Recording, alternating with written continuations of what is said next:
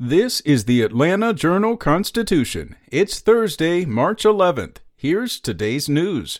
Brought to you by Hot Seat, a new memoir from Jeff Immelt, the former CEO of General Electric. Raw, honest, intimate. Hot Seat is that and more, as Immelt recounts what it's like to be a leader in times of crisis. Buy your copy of Hot Seat today wherever books are sold. Our top story the $1.9 trillion COVID 19 relief bill President Joe Biden is expected to sign this week could flood Georgia's state government with about $4.7 billion and local governments with billions more. The big question at the state capitol these days is what do we do with all that money? To put it in perspective, it's the equivalent of adding about 17% to the $27.2 billion state budget that the Georgia House just passed for the upcoming fiscal year.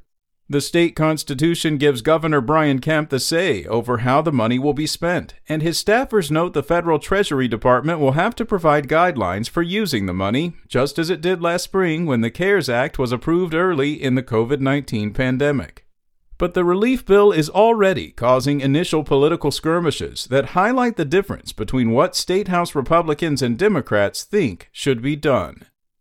In other news, a Georgia woman jailed in Washington, D.C. for storming the U.S. Capitol is claiming a blanket decision by jail officials to segregate accused insurrectionists from other prisoners is unfair to Trump supporters. Two different systems of justice cannot exist in a system of equal justice under law, attorney Gregory Smith argued at a Wednesday hearing for suspect Lisa Marie Eisenhart in Washington. This is what is happening here. Smith said the especially restrictive conditions could undermine the confidence in the court's handling of January 6th suspects in a district that voted 92.1% for Biden. Federal prosecutors and jail officials said a decision was made to classify all January 6 suspects as maximum security inmates and separate them from the rest of the inmates, in part for their own protection, with lawyers arguing that the notorious nature of the allegations against them could make them a target for abuse by other inmates.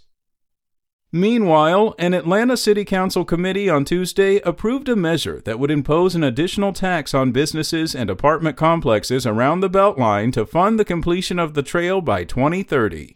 The vote to advance the legislation, which is set for a vote by the full council on Monday, comes as criticism swells over the proposal and how it could impact businesses and renters.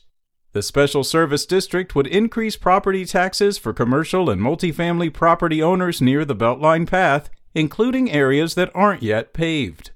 A property appraised at $1 million would pay an additional $800 per year, according to Beltline documents outlining the plan. The increase could be in place for 15 to 20 years. Owner occupied homes, condos, or townhomes would not be subject to the tax hike. And finally, Stacey Abrams said there should be a hue and cry from business leaders in opposition to far reaching proposed voting restrictions in Georgia and other states, instead of the more guarded response from corporate titans in the weeks since the measures were first introduced. The Georgia Democrat called on athletes and other activists to demand that businesses more forcefully speak out against restrictive proposals, such as Georgia measures that would severely limit who could vote by mail. There were businesses that were silent in the election for whatever reason, but there should be no silence from the business community when anyone in power is trying to strip away the right to vote from the people. She said on a call Tuesday, organized by Fair Fight Action and More Than a Vote, two prominent voting rights organizations. There should be a hue and cry. That's all for today. Check back each weekday morning for more from the Atlanta Journal Constitution or go to ajc.com. Have a great day. Spoken Layer